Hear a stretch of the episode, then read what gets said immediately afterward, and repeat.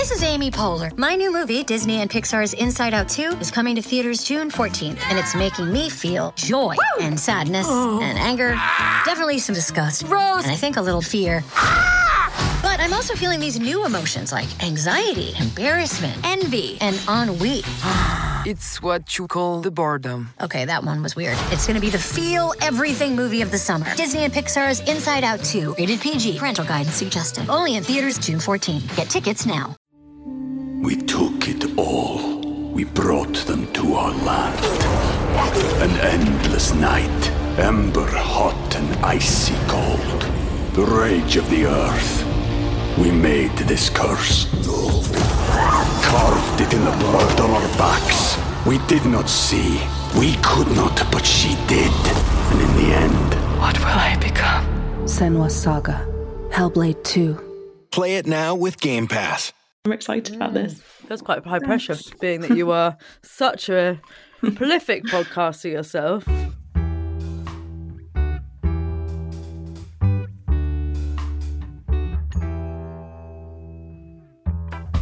Hello, and welcome to another episode of But Why, the podcast that's all about digging into big questions and tricky topics via honest conversation. This week, we're going to be looking at disconnection with the lovely and wonderful, and someone I haven't seen for a long time, in fact. Not that this is seeing, but it is kind of. I haven't physically been in a room with you now for probably a couple of years, which is crazy. But with Emma Gannon, who is a Sunday Times bestselling author, speaker, novelist, and host of the number one Creative Careers podcast in the UK, which has had 10 million downloads. 10 million! That's so many, isn't it? And this might not even be up to date. That's uh, kind of quite baffling. She's written features for Harper's Bazaar, the Financial Times, Vogue. Her book, The Multi Hyphen Method, was a manifesto for crafting her career based on your own terms, and it became an immediate Sunday Times bestseller. I'm trying. What year was that written? What year did you write that? That was 2018. Oh, ah, I mean, it felt yeah, it's another really world. fascinating. It doesn't it? And I remember reading it at the time and like trying to get it all in my head because it absolutely spoke to where I was at and now the, things feel really different again, which is fascinating. But that's not what we're talking about today. We are talking about her recent book, which I'm going to show to camera, which is called Disconnected How to Stay Human in an Online World. And again, Emma has written the exact book that I needed to read at this point. You've again articulated all that's going on in my head. You kind of put a precursor to it out in the world about a year into the pandemic, six months into pandemic. Uh, I think it was an essay or an Instagram post. I was like, oh wow, her head is going through all the stuff that I'm going through. And then thankfully you put it in a book. But before I start, three important questions. How are you really? What star sign are you? And what's your favourite crisp? Oh my God, I love those questions. How am I really?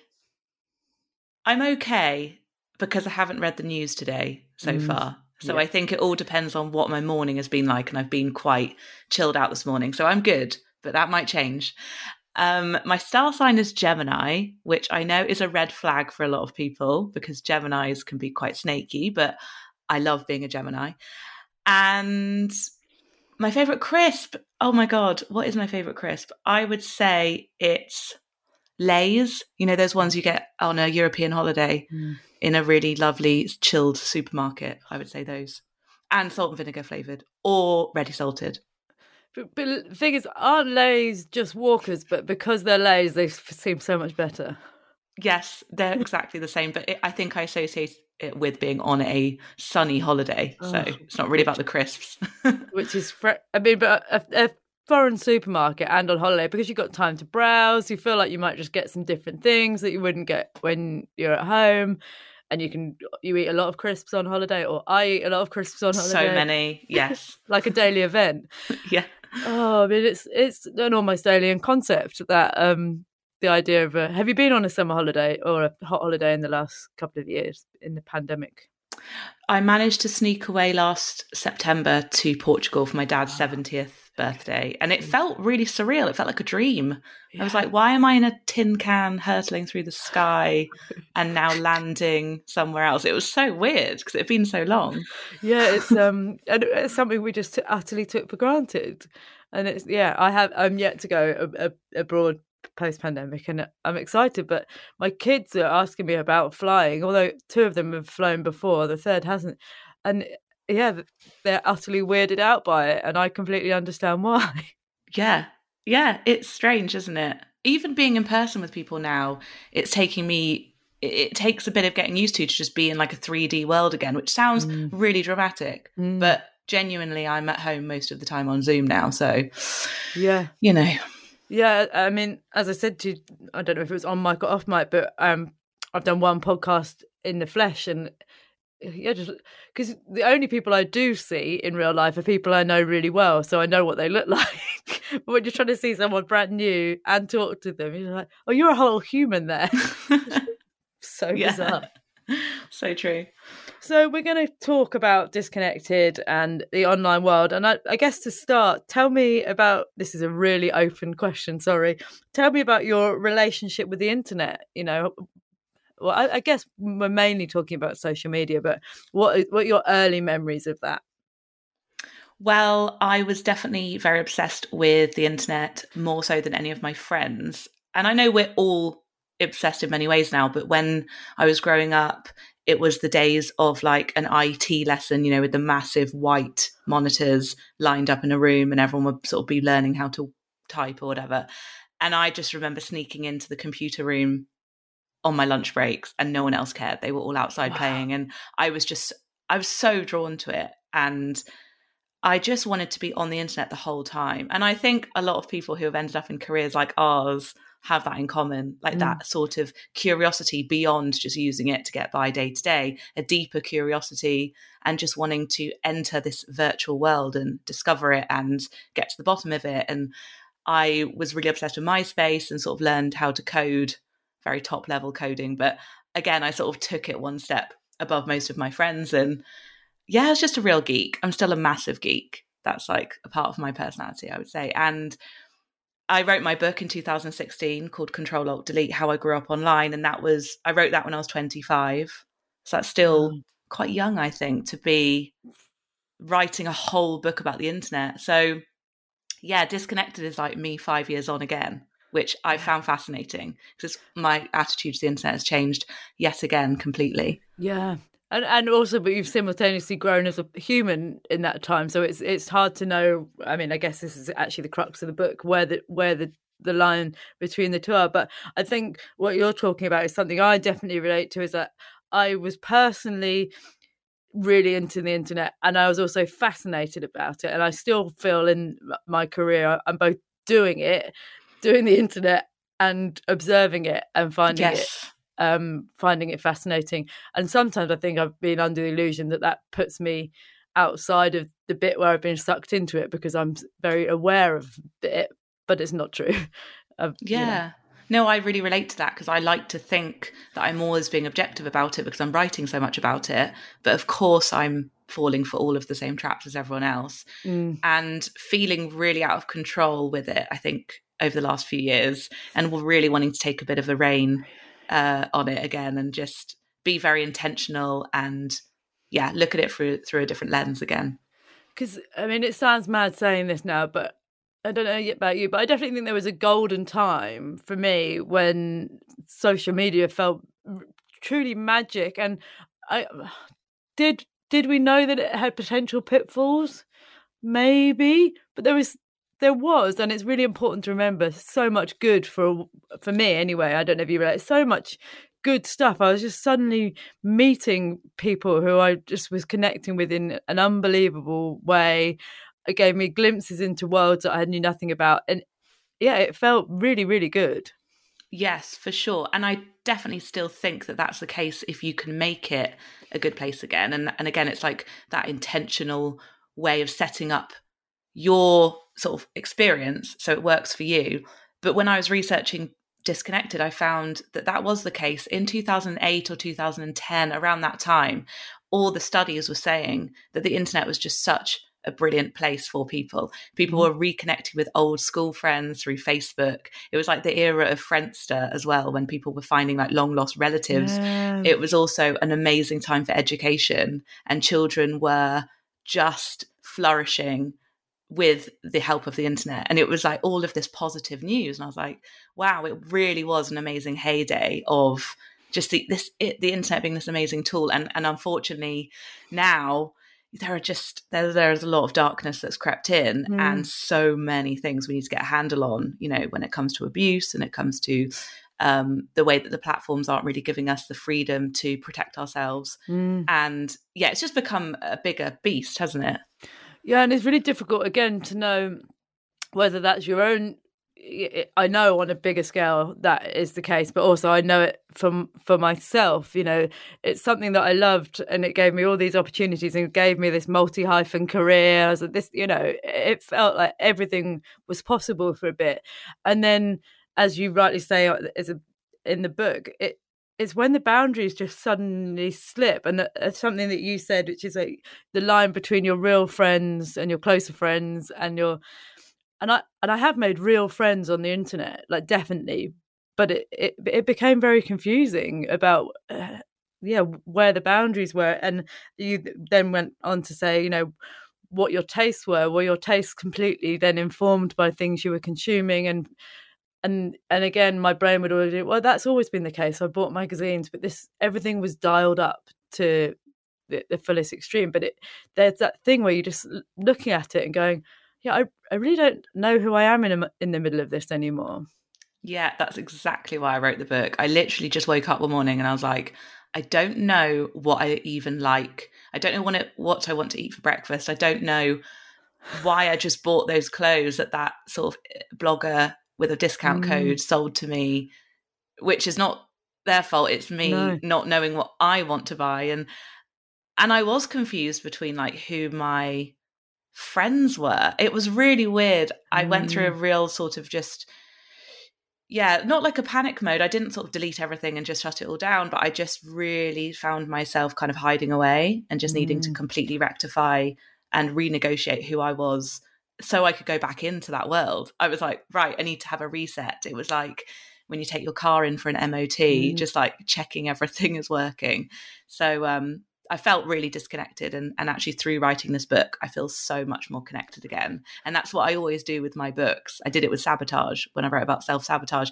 It was like, right, I'm going to take something that I'm struggling with and by mm. the end of this book process i'm going to piece myself back together again. Which is does also make the book writing i should imagine fairly painful because you're it's like self therapy isn't it? So you yeah. you are living that experience. But that it's really hard to articulate that thing where i felt like i was showing up authentically. That was always my raison d'etre and I, as being who i wanted to be on the internet. But whether you like it or not, the idea of a perceived audience, and this isn't just if your if your career's in social media, anyone who's got anyone, one person following them, whether that's your mum, everything you share is is yeah with an audience in mind, and that is a third voice that we've never had before, and it's utterly bizarre, isn't it? It's really bizarre. It is a whole different self and if we're spending all our time online, which I mean, the, the stats in the book are wild, our screen time through the pandemic has been said to inc- ha- have increased by 76%. I was like, but how on earth is it increased by 76% when we were already online the whole time? I mean, I was online the whole time before the pandemic anyway. Most of us were freaked out by our screen time already. Mm. So that's even more so.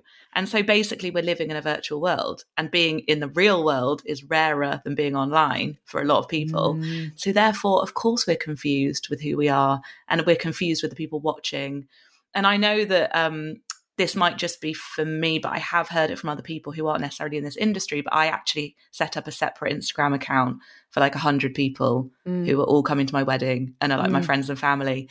And I found it fascinating how different I I am yeah. on both platforms. But what I really liked is that sort of being intentional again, like knowing, mm. right, this is my career and I am mm. performing slightly, and that's mm. okay. Mm. And this is me, you know, sharing the ins and the outs of my home with the people that know me. And I liked separating it out like that, but that's not the case for everyone. Yeah, I'm wondering. I don't think I could do that because I don't want another reason to go on the app. You know, I don't yeah. want. But yeah, and then my mum does always say to me, oh, "I'd love to see more pictures of the kids. I was like, well, ask me, mum. I'll send you them. Like, you don't need to wait till they appear on a on an app for that. But yeah, it is. It, it was the scope creep on it that is so bizarre, isn't it? Of of it just happening. I could, without being too extreme, I could feel it in my body. I could feel my nervous system, my jaw lock before I went on because, as you say, you just don't know who I was trying to be, and I wasn't trying to be anyone. But that's also tying yourself in knots. But if if you are trying to be authentic but don't know what that is anymore, you it, it leaves you in an impossible place, and it also just means that any reaction you do get, just I don't know, good or bad to be honest as i i almost don't want any reaction from this because mm. i don't feel very comfortable with what i'm putting out yeah and that's why i really liked when the likes could be hidden that was a real turning point for me mm. i love being on there now because i did realize that of course you react to what's working and what's not working especially yeah. if you're a business you're like well of course i want to know what um, people are engaging with but for me i found that really stifling and it made me feel really sad that every action I was making was being ranked and rated and a popularity contest. And mm. we've all been there. I mean, I put a wedding photo up when I got married last year in August, and I'm not someone that really shares that much about my personal life, but I couldn't believe the amount of likes. It was like, mm. oh my God, this is like a piece of content to be liked. And actually, mm. something that I would put up the following day that I really cared about, mm. maybe, I don't know, something to do with um, a non-profit cause that I care about or something like that would get like two likes. And it was like, oh, that's so uh, um, disappointing, but it's also the world we're in, and the algorithms are sort of um, made to push people in different directions. But for me, I just wanted to take out that like number and just move through the world as I would like to. And um, and I and I do interview. Um, well, there's a quote in the book from a designer from a design agency, and they're obviously a creative outlet, and they had to remove that sense of how their work was being received because it was the death of creativity for them. Yeah.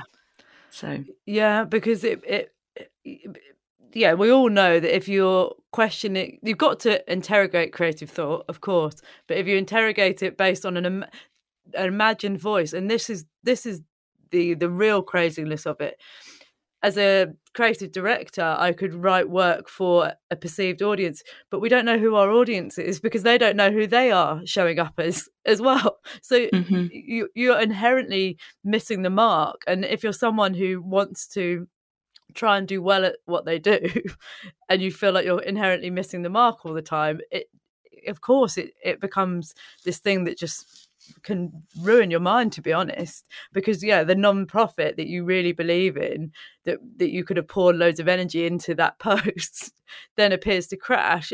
When uh, your sane mind goes no they aren't balanced like that but but you're trying to be successful at your career and it and it's confusing Exactly. And I think, to be honest, something that's kept me very sane and something I've always thought about through my whole career is I'm actually not trying to appeal to everyone. I'm no. not trying to be someone for the masses. No. And actually, my goal in life is not to become like someone mainstream who is talking to everyone. I like to talk to my community of people who are interested in what I do. And that's not for everyone. As you know, you have people that just love your stuff and they come in and you make a difference to those people. And so, actually, sometimes you have to remember I'm not trying to be for everyone, I'm trying mm. to be for the people that want to be here. And disconnected is a lot about that, it's about sort of embracing the smaller side of or the micro sort of communities and mm. how can we get those a thousand true fans again which is mm. a concept around how you really only need a thousand people to really like what you're doing to make an amazing career and a really great um, financial salary at the end of it you don't have to be broadcasting to everyone no and actually when you say it out loud a thousand yeah, Thousands amazing. It's amazing. And actually, to put it into a real life analogy, if there's a whole room of people and you on a night out, you wouldn't expect to have meaningful conversations with one of them and, and uh, with every one of them. I wouldn't want to. What i'd like to do is find one really interesting person and lock them in for a massive chat. That's like the way i go about my real life. And and it's mad that that that's just how we should translate it into our digital lives as well. Mm. Glennon Doyle said on a podcast a few years ago that I quote in the book that she, I mean, she's now got millions of followers, yeah. and obviously her book was like endorsed recently by Adele and, and who, who, you know well. Um, but she said that she remembers the days where she had 14 followers on Instagram and she mm. turned up for those 14 followers, she says, as though they were the most important people and if it only mm. stayed as 14 and she was like the thing is you don't have to grow an audience people grow it for you those 14 people would go and tell a friend and those extra 14 people would go and tell a friend and that's really how it should be is you bring value to a small number of people mm. and the rest sort of works by itself. And it's so interesting, isn't it, that we're in this time of like the scammer. Have you noticed that everything on Netflix is about scams? Yeah. And we're turning like these scammers into like basically celebrities, which I find very strange. Um, but yeah, Anna Delvey, Elizabeth Holmes, the Tinder swindler, like it's all happening. Mm, and so I true. think we need to really look at why that has got really out of hand and mm. almost really push the opposite at the moment. Like mm. slow growth, be real, be be authentic, and ride out this weird time. yeah, it's so true. It's so true that, that yeah, you're right. There's a that it, there's no coincidence that that's that's the kind of thing in the zeitgeist at the moment. But the, the, problem is, as I mentioned earlier, trying to show up authentically, which is a really overused word, but one that I still believe in, actually means not showing up at all quite often because as you and I both know like 99% of my life is extremely mundane.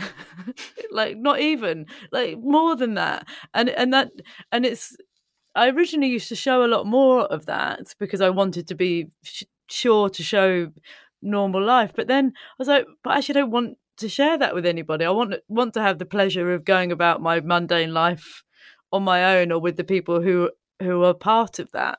And then you you get in this weird thing because i don't want to use social media just to as you put in the book show the shiny stuff mm-hmm. but i want to keep the non-shiny stuff for myself. So it again becomes confusing. Definitely. And it's like setting those boundaries is a huge part of the process that i think every single person on the internet has had to set their own boundaries and it's mm. different for everyone. Some people are so happy to share so much more than I ever would. Mm-hmm. And I think also having worked in journalism for a few years when it was sort of similar, you would be paid to basically mine your personal life for a story. The more personal, the better. If I wrote about a horrific breakup, an editor would be like, Great, lovely. Can you write that down for me? Without checking I was okay. Um, so I sort of grew up in that world as well in my 20s of like blogging and putting yourself out there and getting paid to do that. And so yeah, I I that didn't work out for me too well and I'm glad that I can obviously write about things that aren't so close to me. Mm. But also I think it's awful in many ways that people are expected to be like a 24/7 news site like we are now expected to be an activist now about every single thing going on in the world. Mm. That is just madness to me. The fact that you won't, if you don't speak about something that's happening halfway across the world on the day it's happened, you're a bad person. But you could have, you could have had your phone off, or you could feel like I'm going to pick this one thing. Mm. I'm going to spend my mm. life mm. championing this one cause. To me, I think that can actually be more of a benefit to the world than than literally posting about every single thing going on. Absolutely. We've also got this weird thing where brands are jumping on every single cause. It's just like what meeting because all you've done is put that on a brief or put it in a in a PR release no one believes that you're behind this cause. It's it's so disingenuous. And again this is all the same stuff isn't it? If you're someone who's trying to go about in the world but go about in the digital world with with integrity and and truth spot that radar goes defunct quite quickly because you're just I'm yeah, you're you're seeing all this stuff. It's like my instincts are telling me this is not real, but I'm I'm I'm finding it harder to to decipher who what is real and who genuinely cares about what anymore. Exactly exactly. And i think what really what the book boils down to when when when we talk about all these topics like the one singular thread that runs through it is working out who you are what you want to do mm-hmm. and really sort of staying in your lane in many ways. Like what do you want to show up for? And what focus do you want to put on your life? And what focus do you want to put on on sort of the change you're trying to make and and how to show up in the world because I just think we're so overwhelmed. We're mm. in the time of multiple chaos when it comes to decision making and it's like the paralysis of choice. Mm. And it's amazing to have so much choice, of course. Like we can go on like 20 million different apps, but actually for our human brain, mm. that is mm. really overwhelming. And there's research into, into this that if you are trying to make so many different decisions all, all the time. You've got a hundred different things you need to think about every five minutes. Your brain gets stuck in this like bottleneck and it can't make any decisions and you become mm. really stuck and then you end up doing nothing. Mm. And so I think it's about streamlining everything and just like calming down. yeah, it's, but I mean, we can all relate to that because we, are, oh, uh, yeah, we've all been there or we're there now. And the, the irony of it is the differences you make really are the ones that you make in your real life. Yes, we can do things on a on a digital platform, but there's a Mother Teresa quote: "Is like if you want to change the world, go home and love your family." Like mm. it's how you show up. And actually, that was the bit of the pandemic that was briefly quite magic when community spirit really came into its own. It didn't last all that long, did it? Mm. when people were doing nice stuff on your doorstep. But yeah, it's um, the performative nature of any of it is is is such a drain on energy and and i wonder how effective it is. Mm, it's true and i really wanted to look at the loneliness aspect of all of this because the statistics are crazy. I mean it was like i think i've got it written down but um 43% of people at the moment say they don't have one friend one single oh, friend and that's um millennials. And sometimes i think we're in this kind of culture of like the squad goal, you know, like 20 mates all in all in Spain on a hen do. I don't have 20 best friends. I have mm. I think I probably have 5 and I used to think that wasn't wasn't very many and when I read the statistics I was like no I've I'm in the minority that I have that mm. many close friends who I could call and you know they would turn up at my house if anything went wrong mm. in in a heartbeat and I think we really need to flip this this idea of like I don't have enough to actually I really do have enough and I have almost over what I need. Mm. Um, there's so much in in that's said about how warm relationships are the center of everything. So if you have even one warm friendship, and I love the phrase warm because it just means mm. someone that makes you feel like really cozy and happy, you are more likely to be more financially better off. You're more likely to be successful in your career. So basically, at the heart of everything at the heart of like success or a good life at the very center is your relationships mm. and i feel like that's a thing a lot of people have sort of um, put by the wayside a bit yeah and and we all know it but you're and I've tried to stop it in myself, but you're you're with these real people who make you feel warm, and you're aware of your phone in your pocket. Um, and and that's you know, I'm not being holier than thou. I definitely do that, but we're we're really missing a trick if we're focusing on external people that that are, that aren't our warm people. Mm. But you mm. have to be because it's very easy to blame the internet, but the only person who is responsible for that is yourself. Yes, the accountability thing is huge. It's like. Mm you know, if we are spending hours and hours and hours numbing ourselves by our phone with our phones, it's the same as numbing ourselves with other substances, really. Mm. If, you know, if I was drinking like loads of wine every night, which I did do in the pandemic, to be honest, I was like, oh, okay, I'm using something to escape.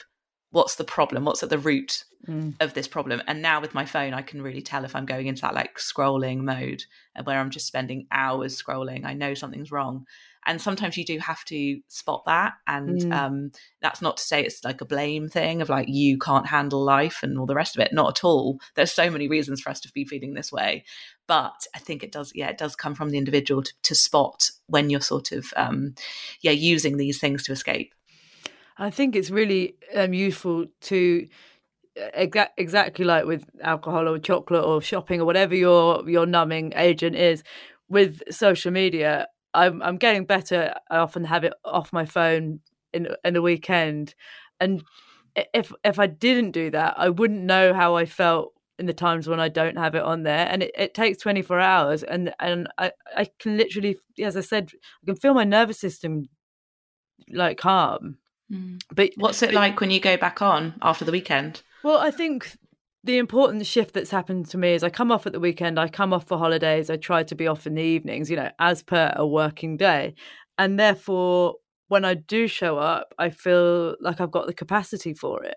You know, I've opted in and therefore I've I've got the resilience for mm-hmm. it which sounds like an extreme word but you i mean it's of course you have to be in the right headspace to be a public version of yourself in whatever form that is. Mm.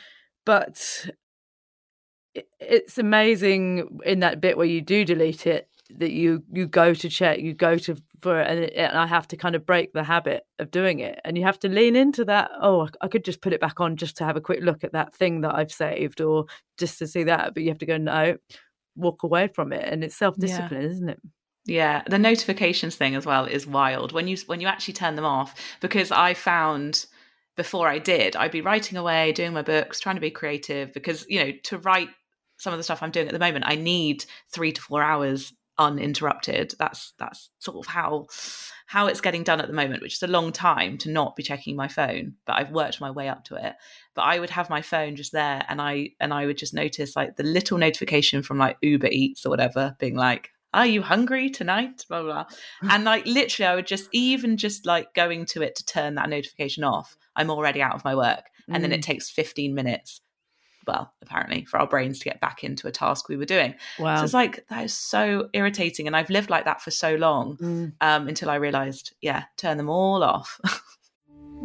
we took it all. We brought them to our land. An endless night, ember hot and icy cold. The rage of the earth.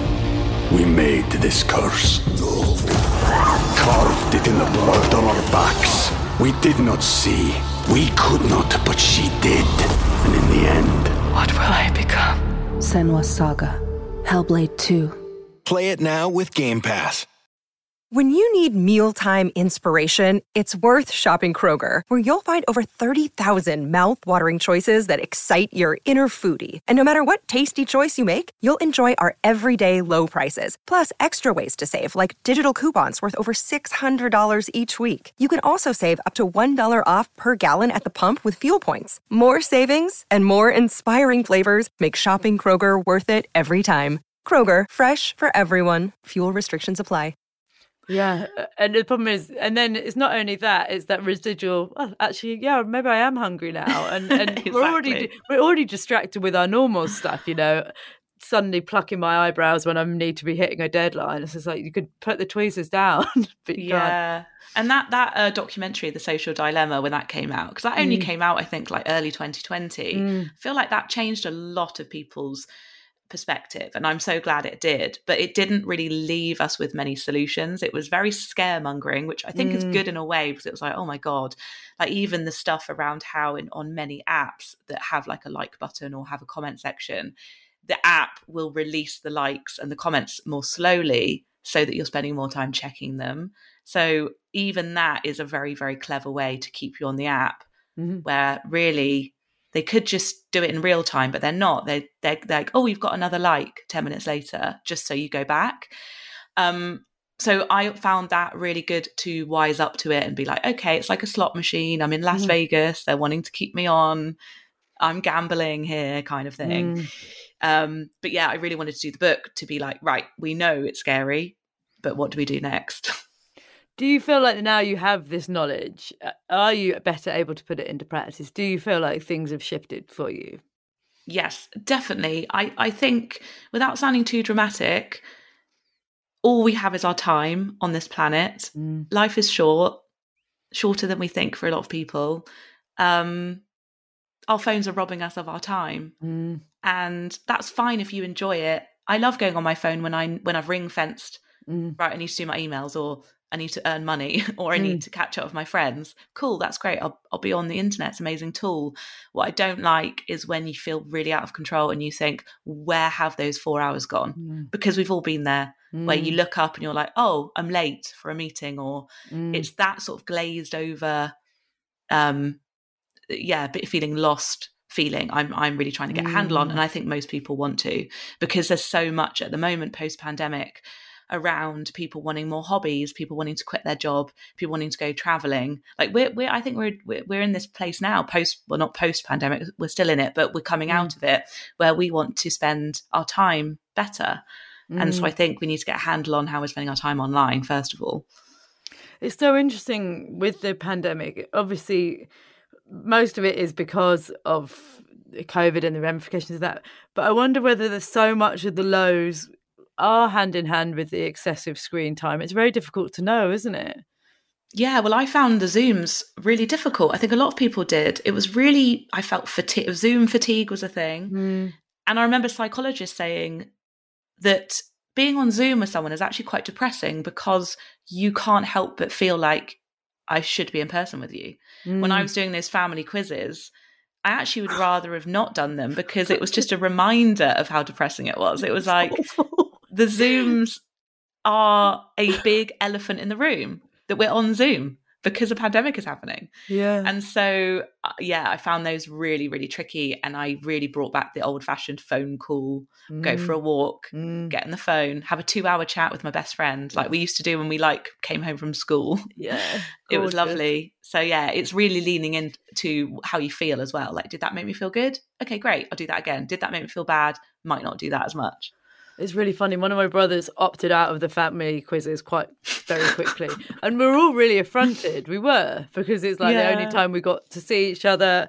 But fair play to him. He, he was like, Yeah, I am not enjoying this. I'm out. Do you think this is a complete aside? I wonder whether globally people reacted with quizzes or whether that was a really British British coping strategy. I mean, it was hundred percent British, wasn't it? I reckon. I mean, uh, but then to be fair, I love that. I love us like in collective us for trying that hard to connect with each other again. And it's like, oh, in great uh, tragedy, what do we do? We turn to quizzes. It's quite quite sweet. it's, it's, really, really, really sweet, and it and it was so universal. And people were were sharing each other's quizzes. It's like I haven't done a quiz with my family. For, I mean, maybe ever, but yeah, like, yeah, it was very precious. But yeah, it did it did it did wear thin, didn't it? Yeah, but I think that's why boundaries seems to be the buzzword of mm. the last few years because and and really I think it's so important because when you're just on a screen or you're on Zoom, the boundaries are so blurred, aren't they? Mm. Like, mm-hmm. how do you leave a Zoom Zoom politely? I feel like we needed to learn a new etiquette to be like, mm. oh no, my battery is going on my laptop, got to go. You know, you can't just like slip away as easily as you think. And also, I think setting boundaries with your colleagues, like putting out an out of office and being like, I'm not mm. available. And I love your out of office, by the way. That inspired me when I first saw it. Um, to just have a little bit of a delay in getting back to people because you can't always be on. But setting boundaries with your family is really hard. Mm. That's the mm. tricky one for me, mm. anyway. Yeah, and, and, what goes where and what's appropriate and and actually, I mean, this is a bigger conversation, but boundaries about information that's being shared. You know, there was a real time in the height of the pandemic when things off the internet, news about it, about COVID, are just being pinged here and everywhere. Or my mum, someone from the village said this, and suddenly that's in my WhatsApp, and just that real feeling of I, I just don't need any more internal communication communication coming at me. Thank you. Yeah, so true. But it's interesting. At the beginning of the podcast, you said I'm doing okay because I haven't checked the news today, and it's yeah. um, it's really important bit of self care, isn't it? Of of choosing when you're ready to consume that. Yeah, it's really hard boundary, I think, between being informed and being engaged and caring about the world and like being a good mm. citizen, mm. showing up for things and your mental health. I'm a firm believer that, well, you're no use to anyone if your mental health's gone. So mm. actually, don't ever feel bad about protecting your mental health because without that, you can't even show up in any way for anyone, really.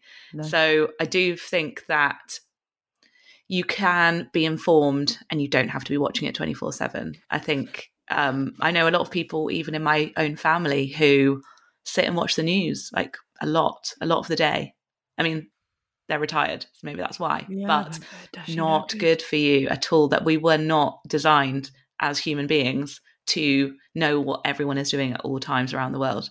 Um, like not that long ago, we would just be wandering around without a phone and just go and meet up with someone down the local pub, and you would find out through word of mouth what went on in like a neighboring neighborhood or if so if there was a fire and you needed to go and help you know it sounds really basic, but it's actually wild the amount of information we see yeah. every every five seconds. So, I mean, I interviewed Mo Gawdat. I don't know if you've interviewed him before, no. but he is an amazing ex Google kind of amazing, geeky but incredible man. And he's he he doesn't watch the news. He's like, I will find out what's really important in other ways. It mm. will find me. There is mm. no way you can escape the big, big news of the mm. world. Um, so yeah, I'm sure a lot of people have opinions on that. That you know maybe he he's opting out, but he likes to think that if he is happier in the world, he will do better work. I, I feel like he's definitely onto something because I'm thinking in the mm. old days, you know, you'd you'd buy a paper and you read it on the commute, and then you kind of finish the morning news and then if you're feeling crazy you'd read the evening standard on the way home it's like th- th- those were the two bits of like news journalism you'd read twice yeah and I, th- I thought i was doing a good job if i read the news at the end of the day not like a continual a continual stream and again when we say consume, I think it's very important. You're then not in a place where you can digest it. It's just sitting on the top bits of your brain. Whereas if you sit down and try and take it in, maybe try and understand things, maybe try and scrutinize things, you know, because of course we can't apply the, the scrutinizing part of our brain all day, every day, whilst also trying to keep up with our lives. It's so much better to consume in small amount and do so in a useful manner. Yeah, exactly. I mean, it's like with that WhatsApp group and you being suddenly forwarded something it's like do do we need to know no. sometimes like do we need to know we need to know about big of course big scale things and be informed but the smaller like news stories i just feel like maybe we're not meant to know what every single person is going through every 5 seconds and it's and it's why twitter is so overwhelming and i am starting to fall out of love with it I've always been someone who would always defend Twitter for being like somewhere where writers go and hang out. But oh my god, it's got too much. It's it's overwhelming. I'm also thinking I, I did a lovely podcast with a girl called the Chief Shepherdess. Do you follow her? No, but I saw the clip on your Instagram. Oh, she's she's just gorgeous. She was a Soho hairdresser and is now a shepherdess. And she said the farming industry often have it laddered at them that they're really out of touch. And she was just like, "We're just too tired and busy. We're just too busy farming."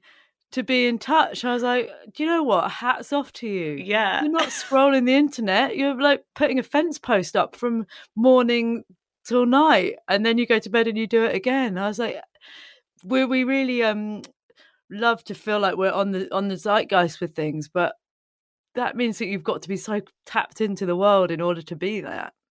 It's true. And you know, there's so many studies to do with like boredom and just roaming around thinking and not being connected leads to some of the greatest innovations in the world. You know, those light bulb moments of like the Einstein era of like he, he's having a bath and he suddenly thinks like this huge thought that changes the world.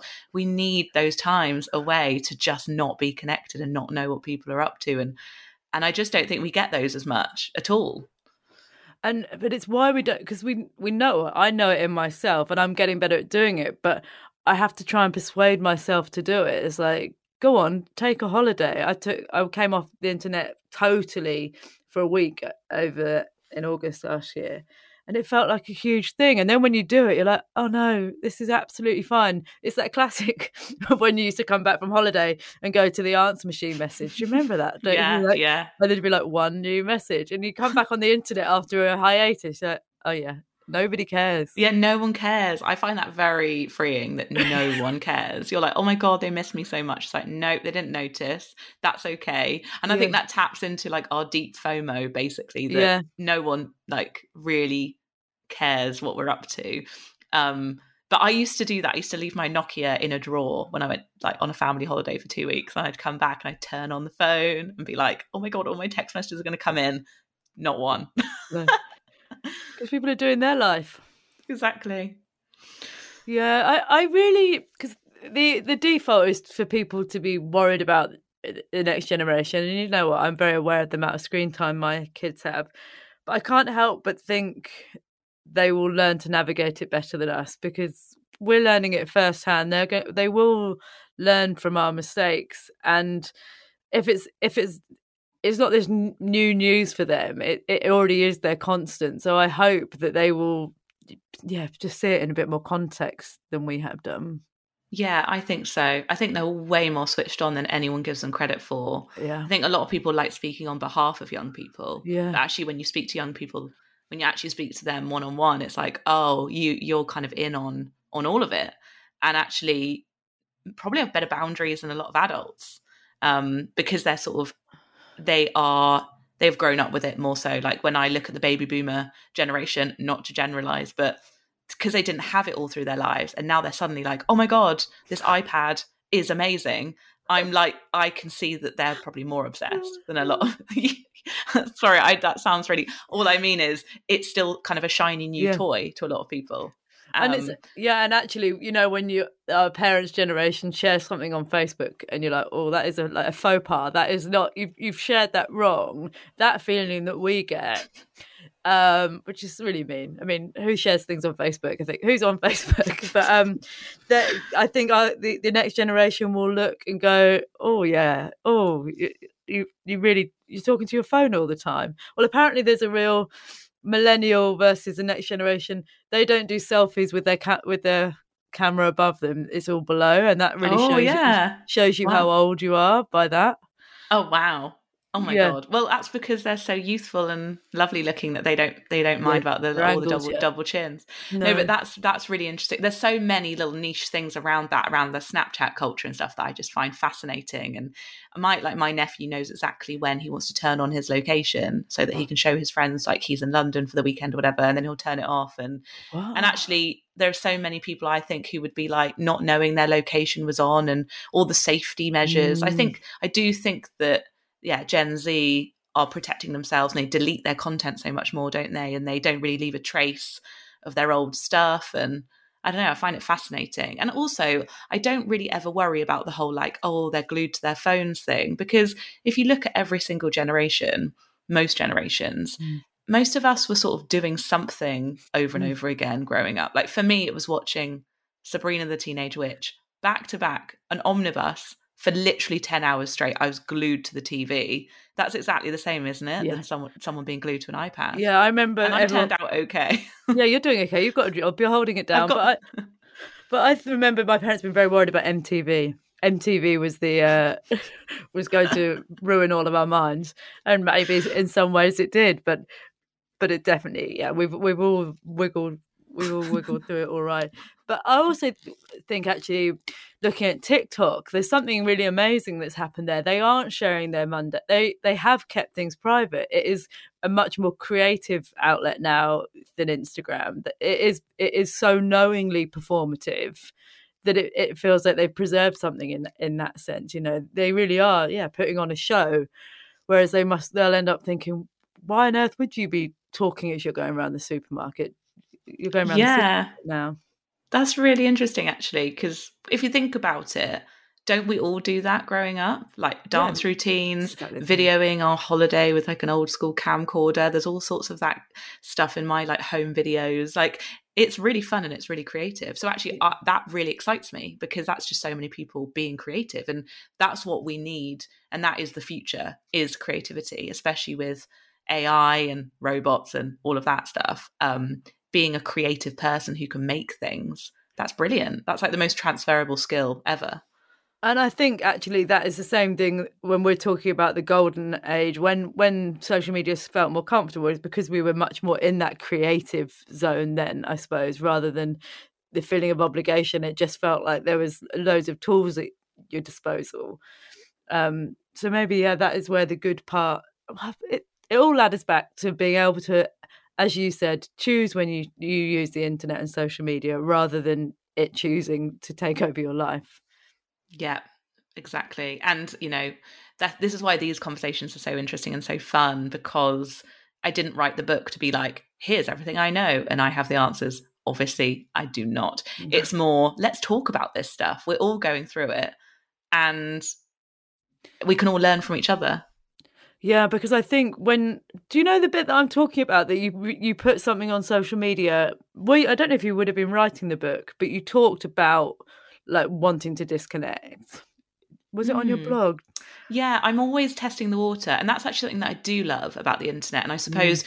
for me, I'm never someone that's like, hi guys, what do you want to see more of? Because to me, that's saying, I'm at your beck and call and I will create what you want me to create. Mm. And that's never been what I'm about. I just think I'm doing my thing over here. Mm. Do you mm-hmm. want to be involved? well, you know, obviously there's a middle ground to that.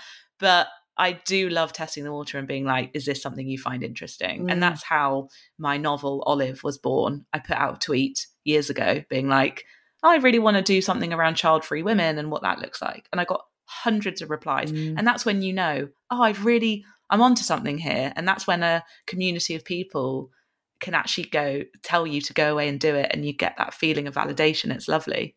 Oh, that's the best bit. But also, the crucial bit for you to do that testing the water thing is when you're really in tune with your instincts. You know, you can only get to that, those little moments when you're like, huh, there's something I can feel in myself that I feel like me might be more than myself, and I'm going to share it. But you can, yeah, if you're trying to answer the "what do you want" question, you're not in yourself and you're not in your instincts, and you can't get to those lovely little, mm. yes, yeah, sparkly moments where you're like, "This is something."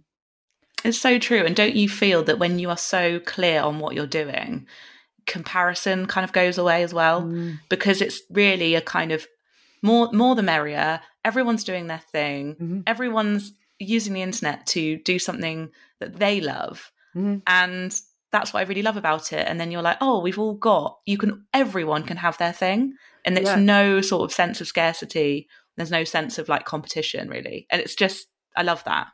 Yeah you're right. I mean our mutual friend lucy sheridan who's the queen of um, comparison in fact who i came across via your podcast is comparison is such a red flag. If if you're feeling envious of someone that means something is off in off in yourself. Because as you say mm-hmm. even if someone went and did a, a very similar version of what i was doing they'd still be doing it in their way and they can find their people and it need, needn't be any skin off my nose. But you have to be very grounded in yourself at that point. Yeah and it takes a long time i think to get there because I feel really content and happy in myself at the moment, but I just know that it's taken quite a lot of work to and get it might there. change, and it might change. Sadly, fingers crossed it doesn't. But yeah, no. it's um, it's an ongoing process, and I think there's a lot of work that you have to do to get there. It doesn't just happen overnight. It's like homework, like trying to be okay. Yeah, uh, but uh, and it really, really doesn't happen online. I think you can learn a lot uh, online, but yeah, the bits when I put myself back together are, are very, very, very far offline. I think. Mm, yeah, that's really, really interesting. Really important. Yeah.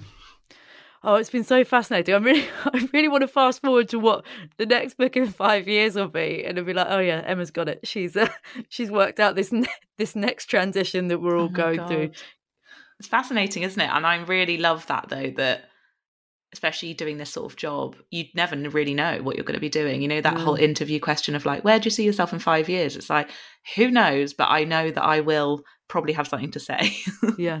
I just hope that I'm sane. That's all I ever think. I'm just like, I hope I'm just in a good place. Have you gone back and read um, Control Alt Delete or um, Multi Hyphen Method? Oh my gosh, no. I actually stumbled across an article in the Times that I did around that book five years oh. ago and it's very cringy. Yeah. Like I was really cringing. But I also read this quote recently, I think it's by Adam Grant, that if you don't cringe at your mm-hmm. past self, you haven't grown. And I really stick to that mm-hmm. because there's this feeling of cringing out at your past self that only you will really fully cringe at, hopefully. But it's just amazing how much can change and how much you can change as a person. And I think sometimes we try and like set in stone who we are and we try and build this personal brand of like, this is who I am. And it's like, we're always changing and it's okay. Well, it's that whole thing that we see when someone says, "Oh, you've changed" as an insult. It's like, yeah, thank goodness, thank yeah, goodness, thank God couldn't be going around. I mean, I'd like to have a bit of like the 25 year old me and me because she had a bit of a more unbridled confidence because she, cause she didn't really know what it was about. But yeah, it's unbelievable. Re- my worst is reading old CVs. And what I thought was the thing that I wanted to sell myself is like, no, if you just talked about the actual bit that is you, not what you thought someone wanted to hear. Mm-hmm. But you, mm-hmm. you you can't know until you know it, can you? Yeah. I mean, I'm I'm really enjoying at the moment seeing the trend of people having like a closed community like mm. Patreon or mm. or something where it's like, do you know what? You can pay a really small amount to be part of this community, which is someone's job to create and and show up. Mm-hmm. And everyone just wants to be there. And the comment section is lovely and everyone's getting on and everyone just like finds it a really happy, happy little corner of the internet. So I do wonder if we are going to start sadly, but not maybe not sadly, maybe it's a good no. thing that we'll start doing that. But then you sort of might end up with echo chambers mm. of just talking to similar people. So I find it all fascinating, and mm. I think we're um, a lot's going to change over the next few years, mm. especially in the media industry. Mm. But as long as we turn up and show up as ourselves, trying to be good people, trying to make a good amount of change, trying to stay sane, I think we're going to be okay. I think so too. And I think there's always a good place for memes on the internet. Whenever I think that the internet is over and then I see a meme, I'm like, no, no, this single image has articulated everything I've thought in a much cleverer yeah. way. Then I, I do love that about like the British British people. It's like literally five seconds later, something is a joke already. Someone's cracked it. I'm like, oh my god. But yeah, we've nailed it. Thank you so much, Emma. It's been it's, been it feels kind of quite a full circle thing for some reason. It's quite important yeah, I feel really grateful for this conversation, basically. Thank Good. you so much. I feel grateful for you inviting me on and talking to you about it. And yeah, it's like a bit therapeutic, isn't it? It talking is to each because, other about this stuff. you know, in old pre-pandemic life, we did used to bump into each other at things, and you'd be one of those people who were always kind of on the similar wavelength. And then, you know, I don't really want to go to loads of social stuff anymore, but because yeah i'm more of an introvert but there was benefit to those things somewhere along the line as well. Yeah. Well we'll have to just sneak off for a coffee in a quiet place instead of a party and not take pictures yeah in front of a balloon wall. Um, i always have two questions before i end. Um, where can people find you and is there anything you want to shout about which there is? Oh that's a, a, good one. Um I would say my website is is the place just because everything's on there. Um, my books, my Skillshare classes, and my social media stuff, and my newsletter, which is like my favorite platform at the moment. Um, for all the reasons we discussed, mm. it's like a nice little, little cozy place for me there. And what can I shout about? Um, oh, I released my first uh, journal notebook um, that came oh. out end of last year, and it's full of writing prompts for anyone that has a bit of writer's block. Um, oh. Because I had full writer's block in the pandemic when you know when it was all very sad and mm you know, just bleak. Um, so that got me back on my feet. So I wanted to put them into a journal. So that's available now for anyone interested. Great. I'm going to go and look at that. I love a journal. Always love a journal. Yeah, I'm not very good at sticking with them, but I like, I want to be someone who journals. Do you journal regularly? Yes, I do. Um, I, I really got back into morning pages, the Julia mm-hmm. Cameron uh, technique of waking up and just basically just writing down all the crap that's in your head you don't mm. read them back. You just put it all down and then you kind of get on with your day. And it's really good. Really recommend really? it. Oh, I, I, feel like a lot of people who I respect say that they do this. So maybe. Maybe it's annoying though. It's an annoying thing to say, especially if you have kids and you've got a busy life. It's yeah. like, oh, just just journal when, when you wake up. It's like, oh god, I know what would happen. I've got a, I've got my daughter really really likes things like journals and pens, so I'd get a nice one for myself, and then it would be hers, and that would be annoying. I'd get it because I like journals and pens. Um, last question: If you could have an honest conversation with one person, who would it be, and what would you say? Oh my god, that's an Big amazing one. question. Um, oh my god, what would I? Who would it be? Chloe, that's so hard. Don't overthink it. I've had some really unbelievably unusual answers to this. they can be dead, alive. It can be I'm not going to prompt you too much, otherwise it was it's not your real answer. Yeah, I mean, can I? I, I guess this is a bit of a cheesy one, but I'd probably say like my nan, oh. um, just because she died actually quite young. Looking back, um, and I'd like there's loads of questions I'd like to ask her about her life. If I've just um, also recorded today a podcast with um, Julia Sam- Samuel about family and multi generational trends, and the older I get, the more I I want to know my both my grannies actually, who are now both dead as well, and mm. how whether I embody much of them, which I suspect I do a bit, and it's kind yeah. of amazing. It is amazing. It is amazing. And um, just quickly, just something that I found recently that your listeners might like. There's a company that can actually kind of interview your fam- a family member for you and turn it into like a Desert Island Discs audio of their story that you can save forever. And I was like, oh my god, I would love to have done that for them. But yeah. it didn't exist back then. no, it's a gorgeous idea, isn't it? I really enjoyed that conversation, and I've really, really enjoyed Emma's book actually because it's just given me a, re- a point to reflect on my own use of the internet, and she's put into words a journey that I'm sure lots of people listening to will relate to about how how we've been sucked into social media. And she does so in a way that doesn't default to the narrative of it's terrible and it's ruining our minds because it's not. There's some really really brilliant things but i can't speak for everyone else but in myself i know that the balance needs to shift and i need to find a new way through it. And yeah emma's book and the opportunity to reflect on that has definitely helped shift me towards that and that's a wrap. That's another episode of but why done. Thank you so much for listening. Please do rate and review and subscribe. And the irony when we've just been talking about social media, if if you listen to an episode and it um, rings bells, hits a nerve, makes you think, please do share it online because it makes a huge difference and hopefully gets more people listening. And if you want to get in touch, the email is butwhy at clemmietelford.com. I am now off to do some laser hair removal. Don't know if anyone's had that done. I'm on my second appointment having my pits and bikini line done, which is quite a weird experience because to do the bikini line, you wear a mask because of COVID, you wear goggles because of laser, but then you're naked apart from everything else. Although I kept my socks on last time. So it, it feels quite a bizarre experience, but I've been very impressed so far um, with the results. So I'm excited to get that done. Wishing you a lovely day and look forward to catching up with you later.